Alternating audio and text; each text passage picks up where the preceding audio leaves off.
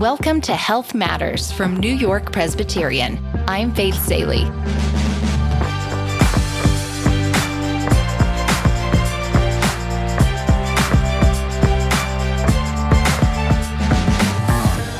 Many people started off the new year committing to a dry January. But what happens once the month is over? How should we approach alcohol in February and beyond? Whether you're having a dry January or a damp January, Dr. Robert Brown, the chief of gastroenterology and hepatology at New York Presbyterian and Weill Cornell Medicine, explains why being mindful of our alcohol consumption has many health benefits and how we can sustain it. Dr. Robert Brown, thank you so much for joining us. Oh, thank you for having me. This is going to be fun. So, we find ourselves in January. It's the right time to have a sober but lively conversation about dry January with you. What are the health benefits of participating in dry January? And of course, not necessarily January, but any month off from drinking. What's going to happen to our bodies? Well, I think it's important to know that if you are drinking intermittently and socially, you don't have anything to fear. Now, there may be a benefit to taking a month off from alcohol. They are empty calories. There are benefits in terms of your weight and maybe a chance to eat something different, save money, whatever else. But where the real benefits, I think, of dry January is, is it is a time to reflect on each person's relationship to alcohol. Alcohol is an addictive substance and, and it is a mind altering substance. And if we are going to use any of those, it, it, shouldn't be in control of our life. That's when you start thinking about alcohol use disorder and addiction. If you're having trouble with the idea of dry January, you likely need dry January. Yeah and more for the effect of resetting your relationship to alcohol. There was a University of Sussex study. Almost three quarters of the people who took part said they slept better and had more energy when they gave up drinking. 86% saved money.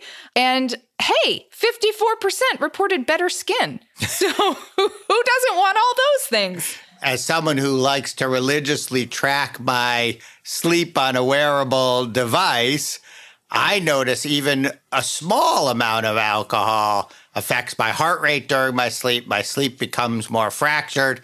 I think even the process of thinking about do I need dry January would force people to think about what is the role of alcohol, which is ubiquitous in our society. If you go to a party and someone's not drinking, your first thought is like, what's wrong with them? You know, if they're not pregnant, right. there's got to be something wrong. And I think we have to get away from that. And you can have a healthy relationship to alcohol and you can have an unhealthy relationship to alcohol. And for those in that latter group, dry January is a chance to get back to either a healthy attitude to alcohol or recognize that you can't have a healthy attitude to alcohol, in which case abstinence is the only answer. Are there overall nutritional benefits or or metabolism benefits? Alcohol has no real nutritious value. It's carbohydrates. Uh, it has no protein. It has no good fats. And so reducing carbohydrate intake always has a beneficial effect. When I advise my people with liver disease on liver health, I always stress that diet is critically important and that a healthy diet for the liver is a low, but not no, low carbohydrate, low simple sugar diet with good fats. Those are, you know, your unsaturated fats like olive oil and avocado and protein that is mostly plant protein, less saturated fats, but good protein and if you think about where alcohol is in that paradigm, it's in the simple sugars. And so whether you're drinking a skinny margarita or not, those are a lot of empty calories. And if you can cut them out, great. I also imagine if one chooses to participate in dry January, there there might be an increasing mindfulness around all the things you're putting in your body, right? If you're not reaching for a sort of ritual glass of wine, you might be thinking, "Oh, what do I really crave right now and what could my body need?" This could be your modification to dry January is that you're going to replace that drink with yoga or exercise or something that is actually positive on our health. And then you'd have a win win. That's a great idea. Do you have other specific tips for someone giving up alcohol for a month? Try to think about what are your going to be your alternate activities. And that varies person to person. You know, similar to when we approach people who need to lose weight for medical reasons, the approach is going to be different for different people. And that's part of the reason we often fail as physicians or anyone advising patients because it's not one size fits all.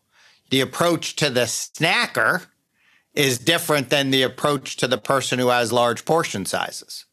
And so, similar for people who drink, the approach to the binge drinker is different than the approach to someone who drinks every day to moderate or, or severe excess.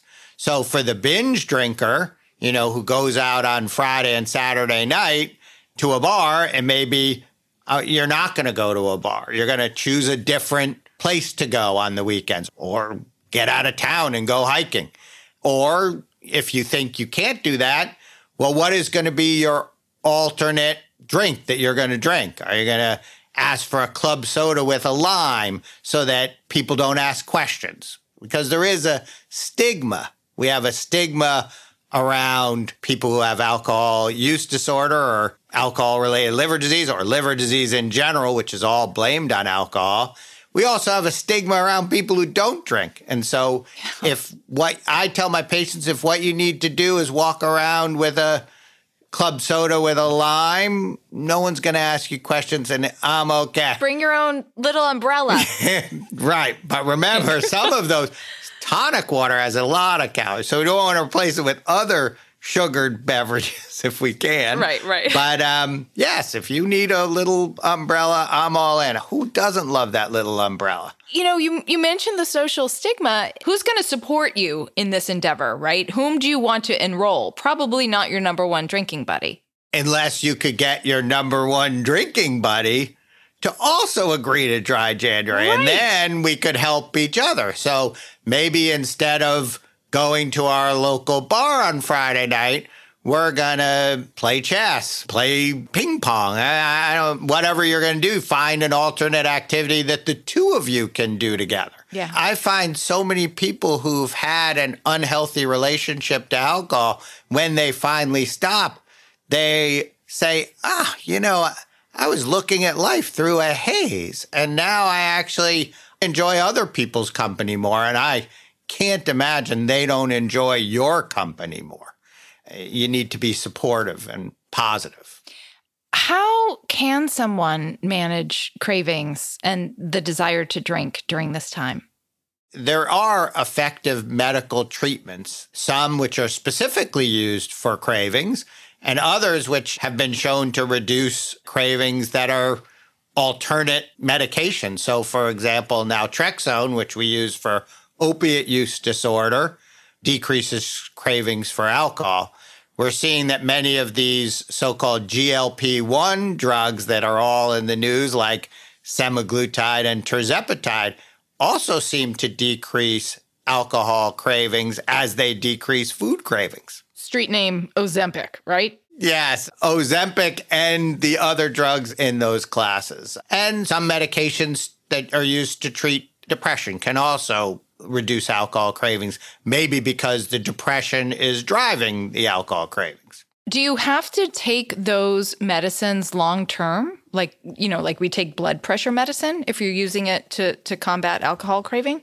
I think if you have true addiction, you may need them long term. But I think if they're linked with therapy and insight, eventually many people can come off there is a physical addiction to alcohol, but much of it is psychological.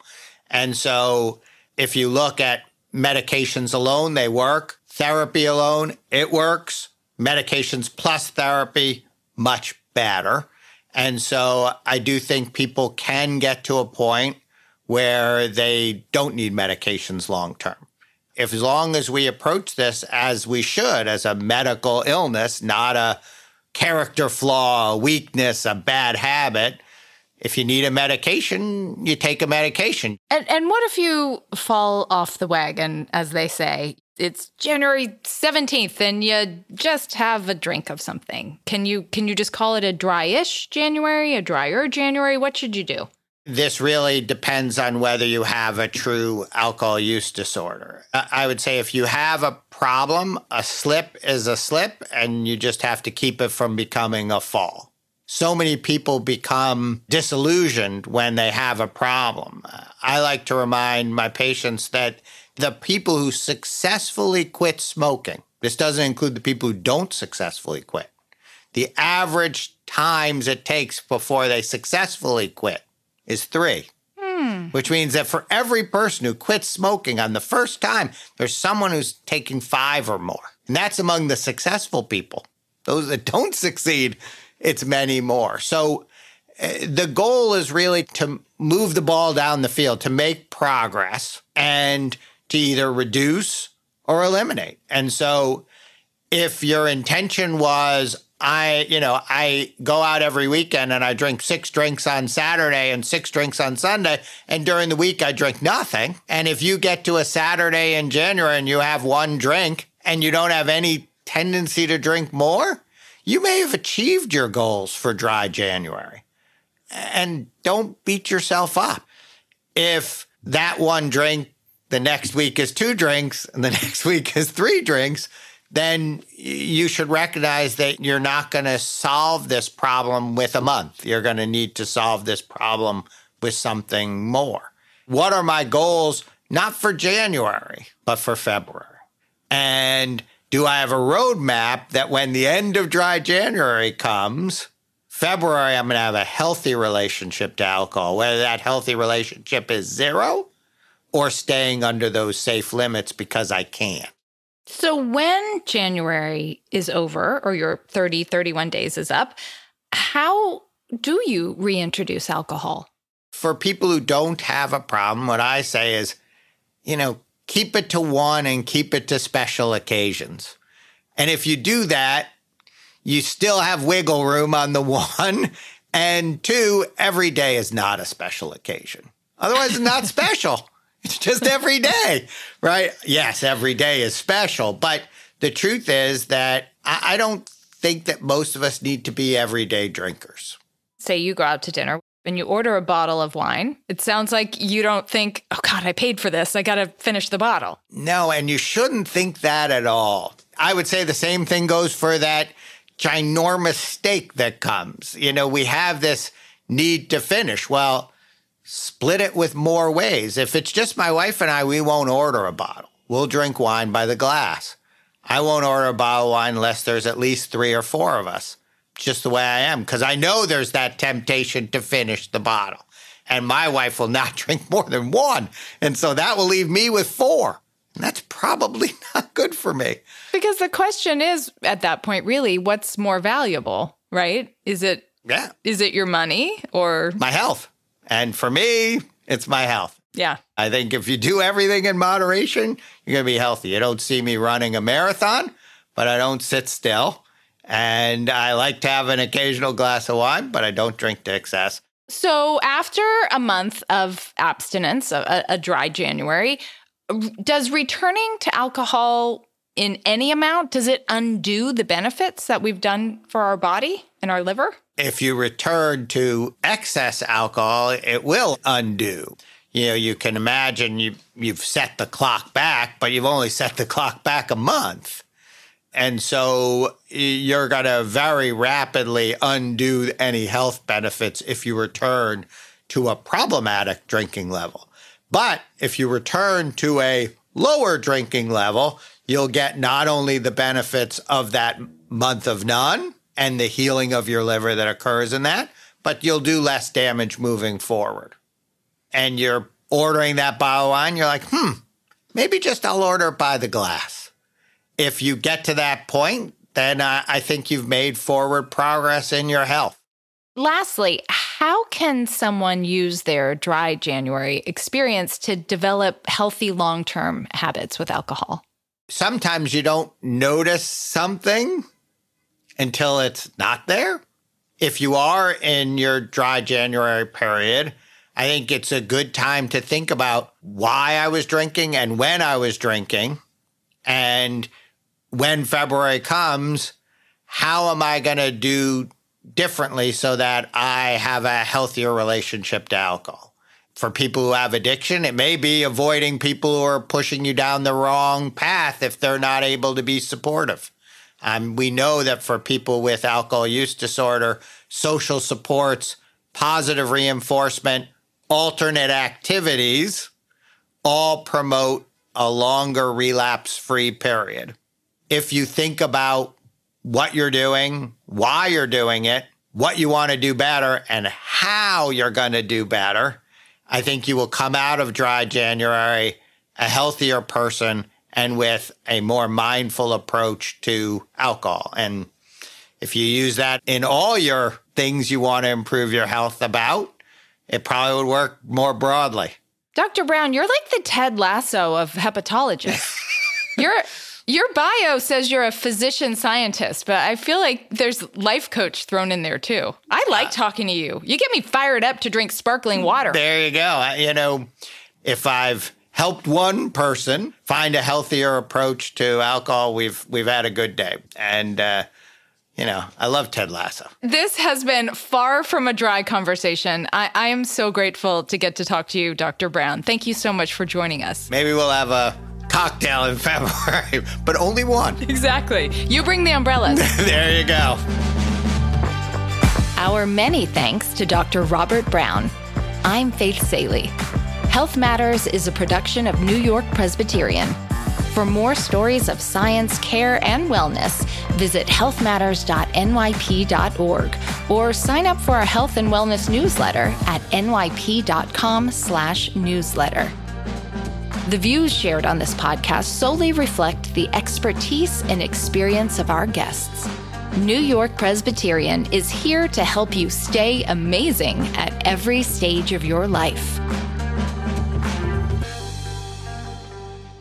To get the latest episodes of Health Matters, be sure to follow and subscribe on Apple Podcasts, Spotify, or wherever you get your podcasts.